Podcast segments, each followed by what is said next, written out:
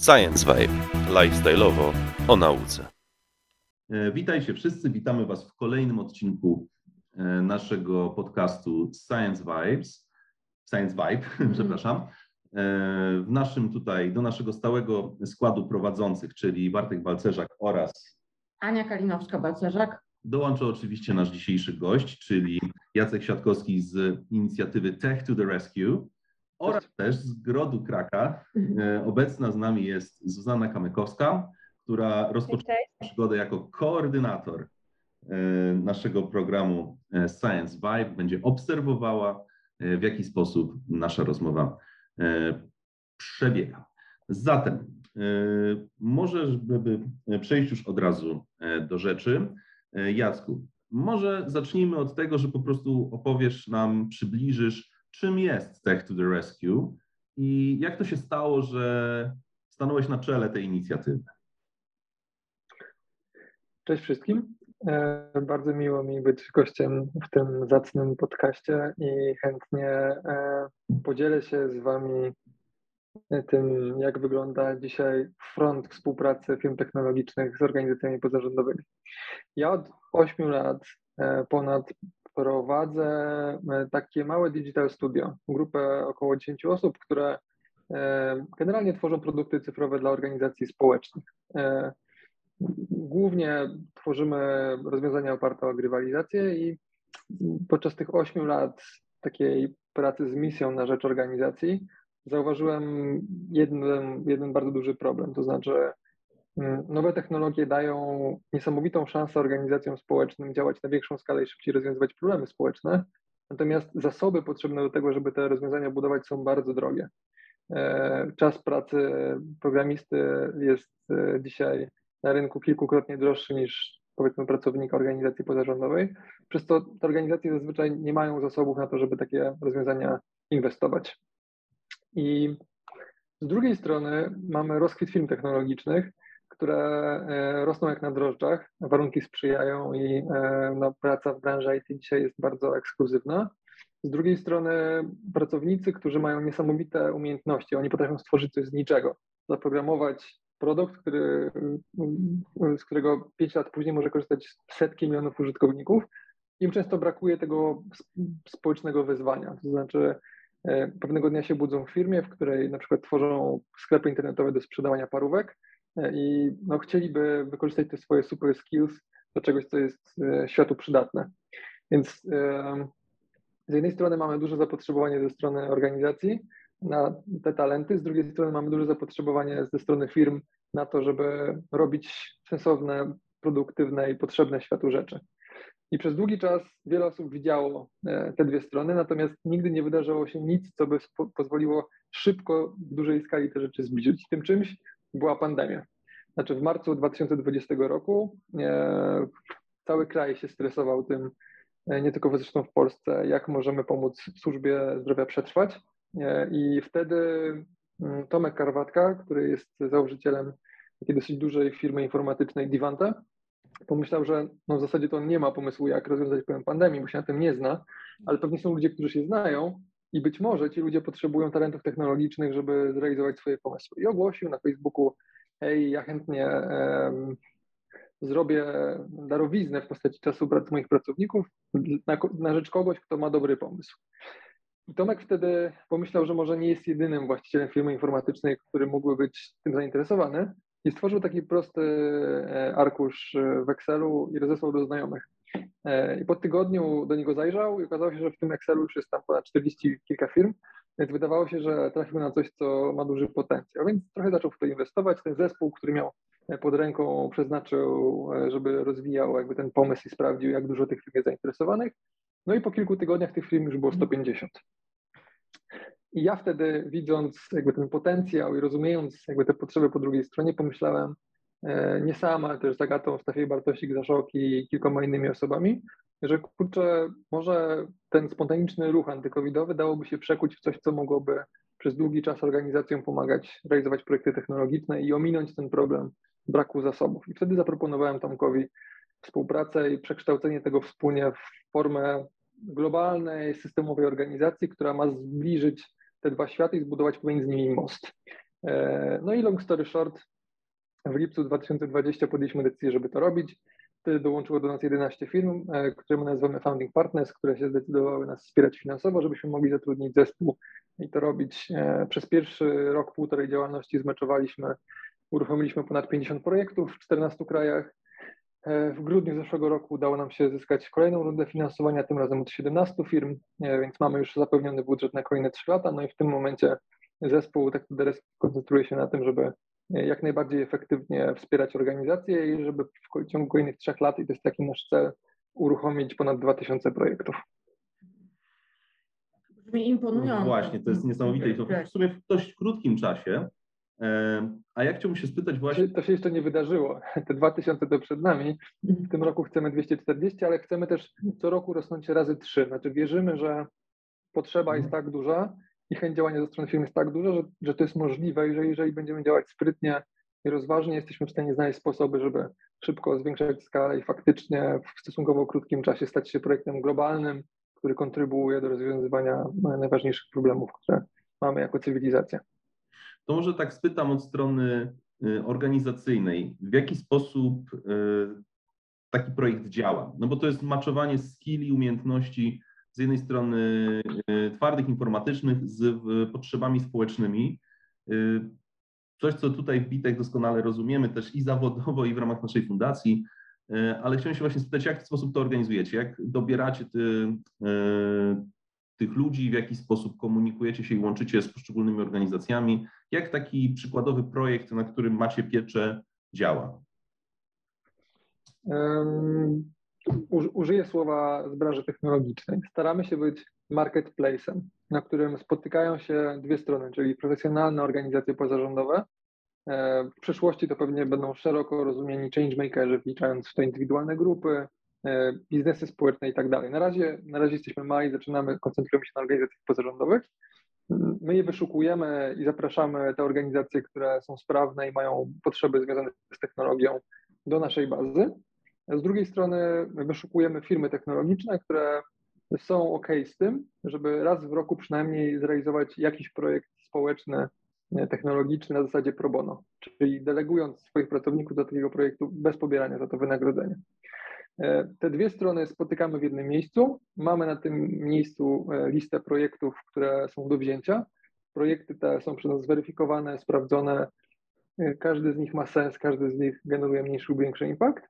I firmy, które przychodzą, mają swoje własne preferencje dotyczące tego, jakie projekty chcą robić, jakie problemy społeczne chcą rozwiązywać. Wybierają sobie te projekty. My później doprowadzamy do spotkania tych dwóch stron, facylitujemy ten proces negocjacji, poznawania się i zrozumienia czy są dla siebie dobrymi partnerami. I w momencie, w którym firma i organizacja mówią tak, chcemy razem pracować, Tech to Rescue się odsuwa i pozwala tym dwóm profesjonalnym organizacjom pracować ze sobą jak klient z dostawcą, albo jak partner technologiczny z partnerem branżowym. I w zasadzie staramy się im nie przeszkadzać. Zakładamy, że te dwie profesjonalne strony są w stanie dobyć dobry produkt jeżeli po, po realizacji tego projektu okazuje się, że organizacja pozarządowa ma więcej potrzeb technologicznych, może wrócić do nas po, jakby z prośbą, żebyśmy połączyli ją z inną firmą, która może uzupełnić te brakujące zasoby. Czyli to jest taki trójstronny schemat, trochę jak w takich usługach e, typu właśnie, tak powiedzieć, marketplace albo różnego rodzaju platformy, gdzie mamy na przykład, nie wiem, my tylko pośrednictwo, a z drugiej strony są sprzedawcy i e, kupujący albo twórcy i odbiorcy, tak? Czyli mm. takie realizowanie tak. w standardzie w sumie dosyć powszechnym, e, jeżeli chodzi o biznes, no bo bardzo wiele platform mm. to wykorzystuje. No tutaj ciekawe jest, że dało się to tak sprawnie zaaplikować też do tego e, wyjścia niekomercyjnego w sumie poza, poza rynkiem. Zanim przejdziemy... Myślę, że mhm. myślę tak. tylko, żeby użyć takiego porównania, że dzisiaj działamy trochę jak agent nieruchomości, mhm. który, do którego przychodzi jakby klient i on mu szuka odpowiedniej nieruchomości.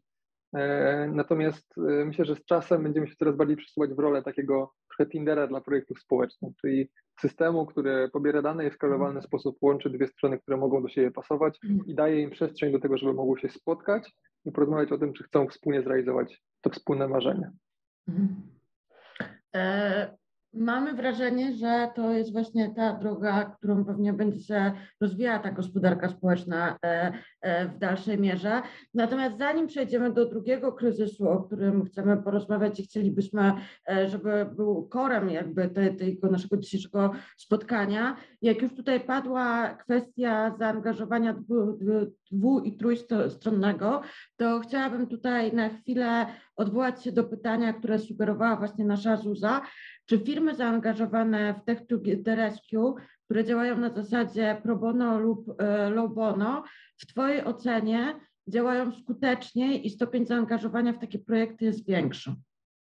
Mhm. To znaczy, jaka jest różnica pomiędzy low bono a pro bono? Dobrze rozumiem pytanie?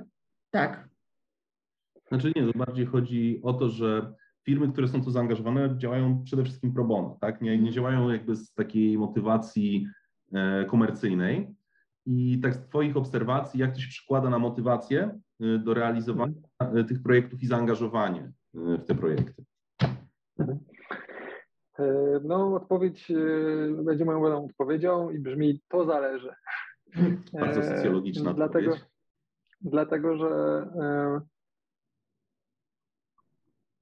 Mam, mamy szereg obserwacji. Mm, może je wymienię i spróbujemy złożyć z tego jakiś e, kompletny obrazek.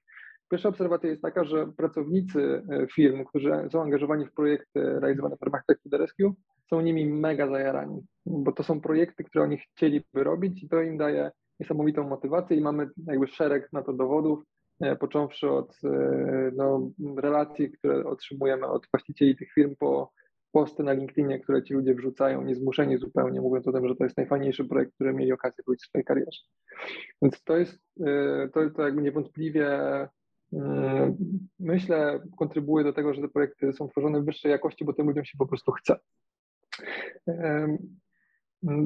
Inna rzecz jest taka, że funkcjonujemy jednak w środowisku biznesowym, które wpływa na to, co ci ludzie mogą zrobić, a czego nie. I firma, w zależności od tego, czy jest większa, czy mniejsza, ma większą lub mniejszą możliwość zaangażowania tych pracowników bez odciągania ich z powrotem do projektów komercyjnych. I pewnie jest tak, że mniejsze firmy naturalnie mają tego czasu mniej e, i będą na przykład łączyć pracę dla klienta komercyjnego z pracą dla klienta niekomercyjnego w ramach Tech for Rescue, e, gdzie tymczasem duże firmy, takie jak na przykład Google, teraz e, pracujemy nad tym, żeby dobrać Google'owi fajny projekt, może poświęcić czas na 20 osób na 6 miesięcy, po to, żeby mogły się skupić w 100% na realizowaniu tego projektu. I, I, myślę, że na koniec dnia to, jak te projekty są efektywne i skuteczne, to jest kombinacja kilku czynników. To znaczy, jak dobrze dobrany jest projekt do tego, co, co interesuje ludzi. E, po drugie, tego, jak duża jest firma i jak dużo może realnie bezpiecznie dla siebie tych zasobów e, wydelegować, żeby performować dalej dobrze biznesowo, ale też tego, jak odpowiedzialnie firma się zobowiąże do tego projektu, no bo nikt nie każe małej firmie zobowiązywać się do wielkiego projektu. Więc to jest też ta rola matchingu, to znaczy, żebyśmy mm, rozumieli, żeby firmy były w stanie mądrze i odpowiedzialnie powiedzieć, co jej interesuje i jak dużo są w stanie poświęcić czasu, a żebyśmy my jako ten pośrednik, mm, żebyśmy byli w stanie tej firmie dostarczyć projekt, e, który zmaksymalizuje wpływ społeczny z tego czasu i kompetencji, które ta firma może poświęcić. Mhm. Okay.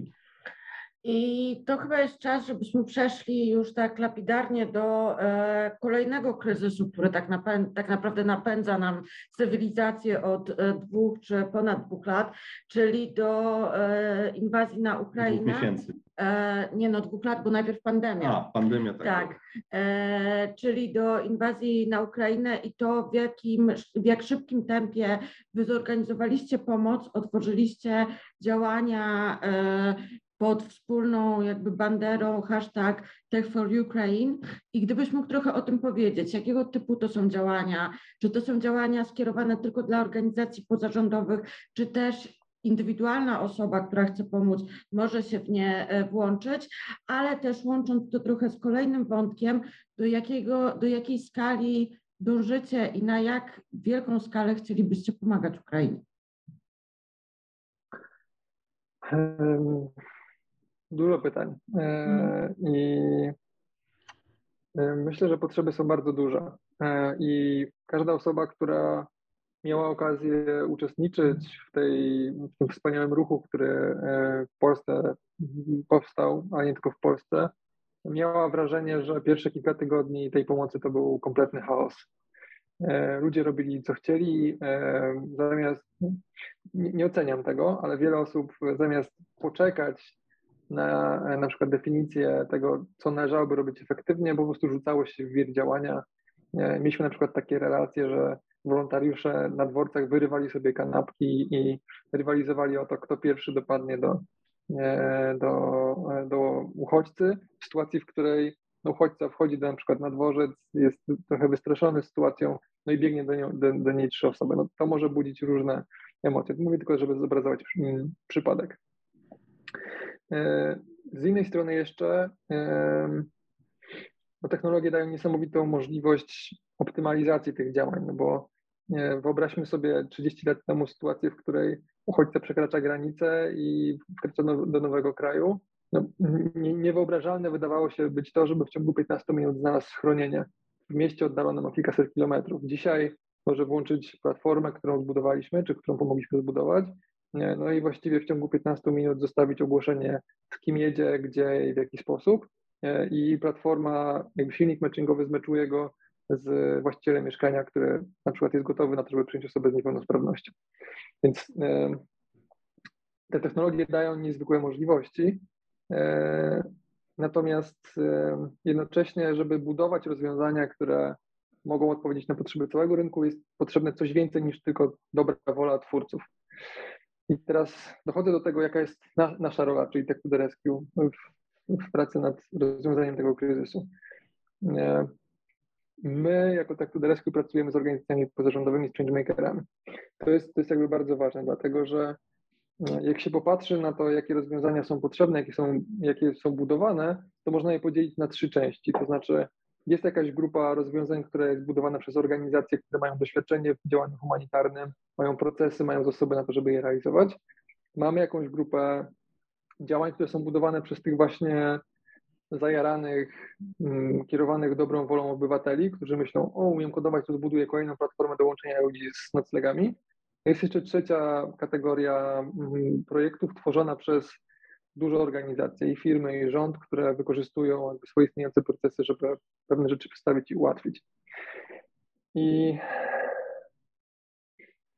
każde, każda jakby z tych kategorii e, twórców potrzebuje czegoś innego. Organizacje głównie koncentrują się na tym, żeby budować rozwiązania, które pomagają im działać efektywnie. I Tech to the Rescue dostało mnóstwo zapytań. Bardzo wiele z nich dotyczyło tego, żeby wdrożyć w organizacji rozwiązanie typu CRM, żeby łatwiej zarządzać wolontariuszami, czy żeby lepiej gromadzić informacje o, o, uchodźcach, którym pomagamy, o beneficjentach. Dużo rozwiązań dotyczyło e, Mm, rozwiązywanie jakichś konkretnych problemów, które są specjalizacją organizacji. Na przykład Stowarzyszenie Interwencji Prawnej chciało zbudować serwis internetowy, który będzie udzielał informacji o poradach prawnych dostępnych dla uchodźców.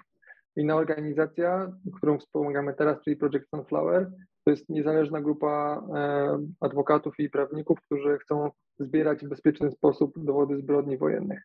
Więc jest grupa projektów, które, mm, które tworzą rozwiązania w tych konkretnych niszach, w których działają organizacje.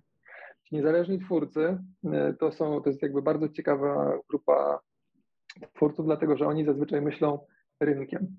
I dlatego tak wiele rozwiązań e, powstało w kategorii łączenia uchodźców z mieszkaniami czy agregacji różnych inicjatyw, dlatego że ci ludzie chcą rozwiązać problem w skalowalny sposób, nie myśląc o tym, jakby nie będąc ograniczonym operacjami, które już mają.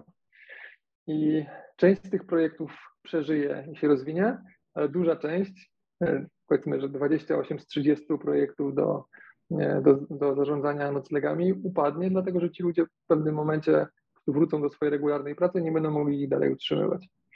I w tym obszarze Tech to the Rescue przez jakiś czas starało się, zwłaszcza na początku, wybierać twórców, którzy mają duży potencjał, e, łączyć ich razem, żeby integrować te inicjatywy, żeby nie tworzyć konkurencyjnych produktów. I to w jakimś e, sensie nam się udało.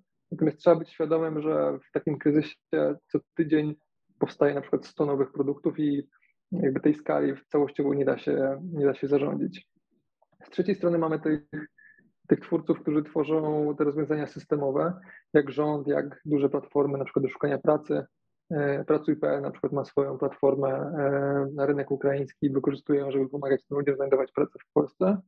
No i tutaj by trudno zaproponować tym organizacjom dodatkowe zasoby, bo one już je mają.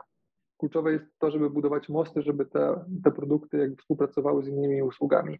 I budowanie tych mostów jest dzisiaj trudno. I to trzeba przyznać, dlatego że pewnie z różnych powodów, z powodu tego, że, e, że organizacje mierzą się z brakiem zasobów, bo ta potrzeba wybuchła nagle i była gigantyczna, nie miały tak dużo przestrzeni, żeby rozmawiać o współpracy. E, I to jest coś, na co, na co bardzo liczymy w kolejnych tygodniach tego kryzysu, to znaczy, że uda się zbudować efektywne platformy do rozmowy, jak różni rynkowi gracze mogą współpracować, żeby rozwiązywać te problemy w kompleksowy sposób. Okej, okay, więc skoro poruszyłeś tutaj trochę taki wątek ekspertyzy, którą wy też się zajmujecie, no bo macie takie szerokie pole na różne spektrum tematyczne tych problemów, które są do rozwiązania. Czy zauważyliście jak się zmienia postrzeganie w ogóle roli technologii w życiu codziennym, właśnie przy tego typu kryzysach czy konfliktach, tak jak wcześniej pandemia, teraz, e, teraz e, wojna w Ukrainie, ale też w takich prawach wojny, funkcjonowaniu w ogóle tej wojny, w przekazach medialnych, z, wielką, e, z wielkim problemem dezinformacji, który mamy. I czy wy ze swojej strony chcecie tylko działać i rozwiązywać to praktycznie, czy też myślicie o działaniach dotyczących, nie wiem, e, rozpoznania, rozpoznania sporządzania ekspertyz, raportów, diagnoz na ten temat? Bo też podobnie w przypadku pandemii, też tutaj ten kryzys na Ukrainie trochę otworzył taką dyskusję o tym, że nie wszystkie rozwiązania z zakresu tech y, są często sensowne, tak jak było wiele trackerów covidowych albo nie wiem, jakieś metody uczenia maszynowego, które miały coś tam medycznie pomagać, które okazało się, że w praktyce nie spełniają wymogów klinicznych. Więc y, czy tak z Waszej perspektywy, jak właśnie chodzi o tą pomoc, czy też zauważacie takie ograniczenia albo zmiany w y, możliwościach technologii w tych różnych dziedzinach? To jest świetne pytanie i my się mierzymy z tym pytaniem z bólem serca od dłuższego czasu. Dlaczego z bólem serca? Dlatego, że te potrzeby są gigantyczne i faktycznie powstało bardzo dużo rozwiązań, których ja bym nie zarekomendował do używania ze względu na problemy z bezpieczeństwem, procesami, z nie wiem, wartościami, w oparciu o które one były budowane. Jednocześnie koordynacja działań na całym rynku, czy e, przygotowywanie w szybki bardzo sposób rynkowych rekomendacji albo analiz jest bardzo trudne. Tech to the Rescue jest tylko 7 osób. My od początku wojny uruchomiliśmy 50 ponad projektów, e, projektów, które są no, od, tak jak mówiłem, zabezpieczenia zbrodni wojennych, dowodów zbrodni wojennych przez budowę platform do współpracy dla organizacji, łączenie uchodźców z noclegami i wielu, wielu innych. I to już jest bardzo, bardzo dużo. My pracowaliśmy czasem po 20 godzin dziennie. I to, o czym mówicie, to są dwie potrzeby, które zdefiniowaliśmy jako nasze najważniejsze wnioski dotyczące tego, jak efektywnie działa rynek. Znaczy, wierzę bardzo w to, że potrzebne są organizacje, które po pierwsze będą walidować projekty, które już powstają przez niezależnych twórców albo przez twórców działających z organizacjami, i będą oceniać, czy one są bezpieczne dla użytkowników i będą wydawać jakieś rekomendacje. Następnie w konsekwencji powinny te projekty być wspierane przez jakiś ekosystem wspierający ich dalszy rozwój. I to jest jakby jeden duży job to be done. Na razie nie ma organizacji, która by się tym mogła zająć. E, my stworzyliśmy jakiś zestaw kryteriów, ale nie byliśmy w stanie wewnętrznie, profesjonalnie tym zarządzić, niestety. A druga grupa e, to jest właśnie rodzaj takiego trochę kuratora rynku, czyli organizacji albo grupy ludzi, którzy będą antycypować problemy, które będą występować, będą budować pewne modele, w jakich te problemy mogły być rozwiązywane. Następnie będą tworzyć platformę do tych różnych organizacji, żeby one mogły przyjść w jedno miejsce i podjąć decyzję o tym, jak chcemy coś robić razem. E, I to są dwie role, e, nad którymi ubolewamy, że, że nikt w nich nie pracuje. Niestety organizacje zazwyczaj się takimi rzeczami nie zajmują. E, znaczy takie rzeczy robi na przykład, robią na przykład agendy ONZ-u, natomiast e, no one z naturalnego punktu widzenia są dużo bardziej zainteresowane e, taką emergency support, którą dostarczają milionom ludzi w Ukrainie, którzy no, są w bardzo trudnej sytuacji humanitarnej, niż rozwiązywaniem problemów, które no, pewnie można by spriorytetyzować z zimną krwią jako priorytet 2 lub 3 uchodźców, którzy przyjeżdżają do kraju, w którym mają zaoferowane mieszkanie, i bardzo przyjacielską pomoc sąsiadów, więc mm, o ile myślę, że in the field, to znaczy na, na scenie wojny e, takie rzeczy się dzieją i działają dosyć efektywnie, robione przez organizacje, które mają gigantyczne doświadczenie, tak uważam, że w takich krajach jak Polska Rumunia, Czechy, Węgry, nawet Niemcy. Te, te dwa typy usług są bardzo potrzebne i super, gdyby powstały grupy ludzi, którzy mogły, którzy, które mogłyby się tymi rzeczami efektywnie zajmować. Cześć, z tej strony Zuza Kamykowska. Pozwólcie, że przejmę dalszy ciąg podcastu i zadam kolejne pytania naszemu dzisiejszemu gościowi. Jacku, wiemy, że Tech to the Rescue to nie tylko działania na rzecz Ukrainy. Czy mógłbyś opowiedzieć nam o innych działaniach, y, które wspieracie? Jakie z nich najbardziej zapadły Ci w pamięć lub według Ciebie miały największy impact? Do tej pory zrealizowaliśmy projekty w ponad 15 krajach, więc pytasz mnie o coś trudnego, bo wybór tych kilku, które są najciekawsze, jest bardzo trudny. Ale spróbuję pokazać Wam jakiś przekrój e, i, pokazać, jak technologie też mogą e, znacząco wpływać na życie ludzi w najdalszych zakątkach świata. Jednym z projektów, które robimy, jest projekt, który wspiera kobiety w Nikaragui. Nikaragua jest krajem, w którym e, bardzo dużo kobiet umiera na raka szyjki macicy. Przyczyny leżą częściowo w kulturze, częściowo w niesprawnej opiece medycznej, ale też w bardzo dużym częściu w stopniu edukacji i świadomości na temat tego, jak dbać o zdrowie seksualne. I dla organizacji, która tam dosyć sprawnie działa, e, której się udało w 2019 roku przebadać ponad 40 tysięcy kobiet i jeszcze więcej wyedukować, tworzymy aplikację, która będzie dostarczała edukacji i możliwość zapisania się na badania screeningowe w bardzo szybki sposób z poziomu aplikacji. E, pomagamy też e, organizacji w Peru, która zajmuje się elektryfikowaniem lokalnych społeczności, dlatego że w naszym kraju nie dużo osób to wie, ale w Peru kilka milionów osób nie ma w ogóle dostępu do prądu i ta organizacja y, zaprasza studentów inżynierii z Europy i ze Stanów, którzy w ramach takich warsztatów do it yourself y, tworzą, budują turbiny wiatrowe, następnie instalują je w najbardziej y, oddalonych zakątkach Peru dla tych ludzi, którzy tego prądu nie mają. W Polsce robimy też fantastyczny projekt. Nazywa się Pacjenci Pacjentom pomaga ludziom, którzy dopiero dowiedzieli się o tym, że mają jakąś przewlekłą chorobę, która ich nie opuści do końca życia. E, kiedy dostają tą e, receptę od lekarza i właściwie wyrok na to, że przez całe resztę życia będą musieli z tą chorobą się zmagać e, i nic więcej. Zero wsparcia psychologicznego, zero wsparcia związanego z tym, jak, poradzić sobie w życiu z tą, z tą trudną chorobą, daje im możliwość znalezienia mentora. Ten mentor w aplikacji to zawsze jest osoba, która ma tą samą chorobę, ale żyje z nią już od kilku lat, nauczyła się z nią żyć i może wesprzeć i emocjonalnie, i może podzielić się jakimiś praktycznymi radami, jak przyzwyczaić się do współistnienia z tą chorobą i jak prowadzić efektywne życie. A jak to jest czuć namacalny wpływ działania Tech to the Rescue? W zeszłym roku trafiłeś na listę 30 młodych Polaków, którzy podbijają świat według magazynu Forbes. Co do tego doprowadziło i w Twojej ocenie, jakie drzwi otworzyła przed Tobą taka pozycja? Wyróżnienie Forbesa to tylko wyróżnienie. Nie zmienia zbyt wiele w życiu, poza tym, że sprawia, że wydajesz się być trochę bardziej wiarygodny dla ludzi, z którymi rozmawiasz. W naszym wypadku e, no miało to dosyć duży wpływ na początku, bo pozwoliło nam domknąć e, kolejną rundę. E, wiele osób, które się zastanawiało, jak zobaczyło nas na przykład, to pomyślało, wow, warto tym chłopakom zaufać. No a dzisiaj po prostu łatwiej nam, łatwiej nam umówić spotkanie, jeżeli ktoś wie, że, że tą pozycję mamy, ale też nie przesadzałbym. Nie jest to coś, co, co ma gigantyczne e, znaczenie. Pewno większe znaczenie ma to, że, że robimy bardzo dużo projektów, że one są jakościowe i to, że, że mamy coraz bardziej globalną skalę. Całkiem niedawno zostałeś także wybrany jako tak zwany LinkedIn Voice do oceny społecznego i globalnego wpływu sytuacji ukraińskiej.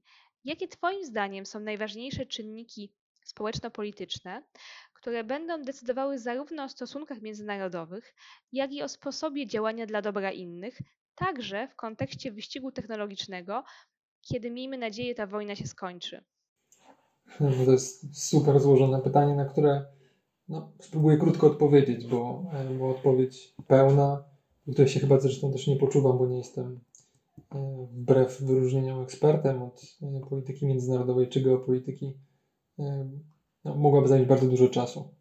Więc to, to w czym my jako Rescue pokładamy nadzieję, to na pewno makrotrendy branżowe. Znaczy makrotrendy mówiące o tym, że coraz trudniej jest to dobrego pracownika, że firmy muszą naprawdę wyróżnić się w kontekście kultury, w kontekście tego, jak działają, żeby zatrudnić talent.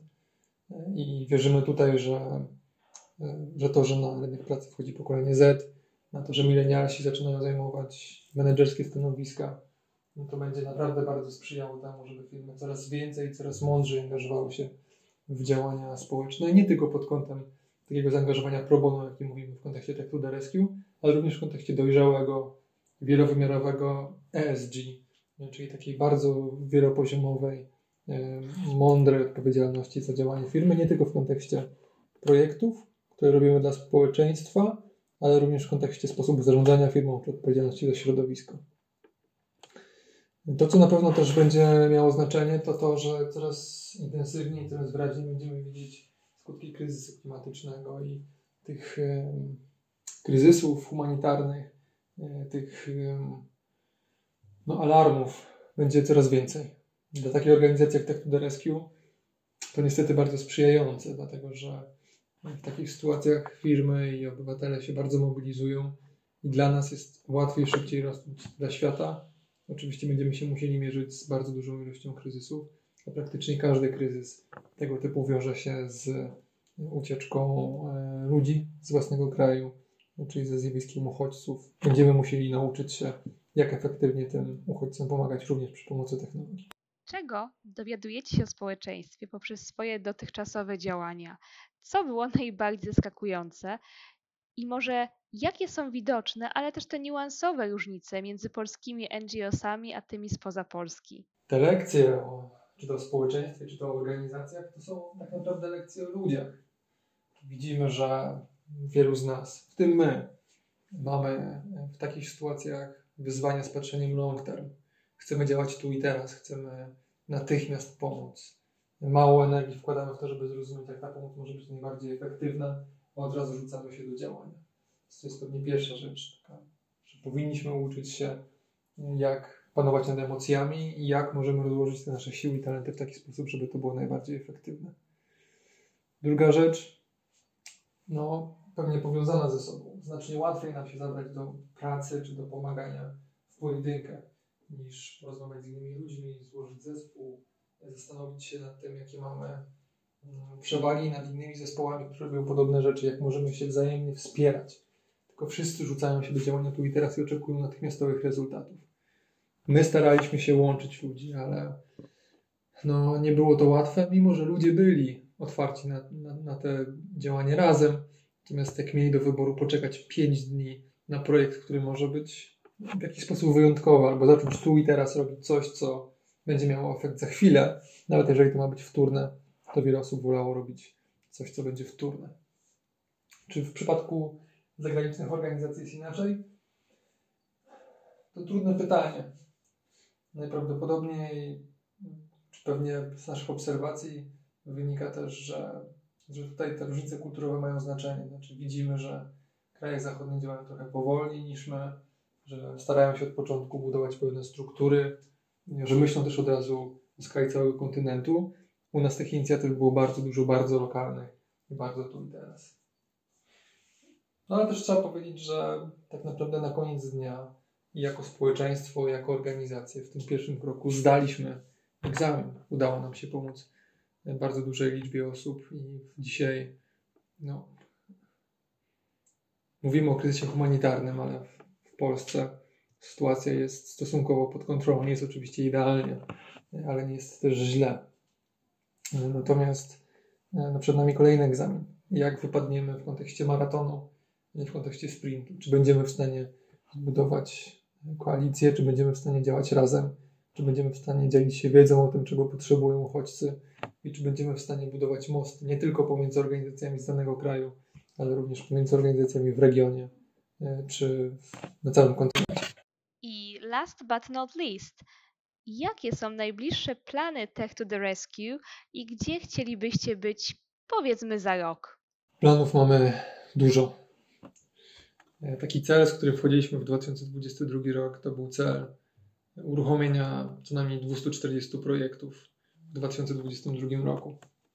Dzisiaj pewnie, pewnie on pozostaje aktualny, natomiast to, co może być istotne dla nas, to to, żebyśmy byli w stanie wykorzystać tą e, pozycję, którą mamy jako organizacja z tego regionu i żeby duża część z tych 240 projektów to były projekty odpowiadające na potrzeby uchodźców, którzy są dzisiaj w trudnej sytuacji e, właśnie w naszym regionie. Więc na pewno e, duży wzrost, przynajmniej trzykrotny w kontekście tego, ile nas jest, ile projektów robimy. Na pewno duży, duży skok jakościowy w związku z tym, jak bardzo jesteśmy obecni w naszym regionie Europy Środkowo-Wschodniej. Na pewno będziemy zadowoleni, jak uda nam się pozyskać kilku dużych kolejnych partnerów, którzy pozwolą nam myśleć o dalszej globalnej ekspansji. No ale przede wszystkim, jeżeli mamy to sprowadzić do prostych wskaźników, to chcemy robić dużo projektów, chcemy, żeby te projekty zmieniały rzeczywistość i chcemy, żeby Tech to the stawało się coraz bardziej, bo myślę, że już możemy powiedzieć o tym, że tak jest. Mając 900 firm na pokładzie i ponad 450 organizacji, już jesteśmy największą organizacją tego typu na świecie, ale chcielibyśmy być za rok trzy razy więksi, trzy razy bardziej rozpoznawalni i chcielibyśmy podtrzymać tę trajektorię stawania się takim globalnym hubem, platformą, która buduje mosty pomiędzy branżą technologiczną i branżą społeczną. Do zobaczenia w kolejnym odcinku. I pamiętajcie, vibe your mind.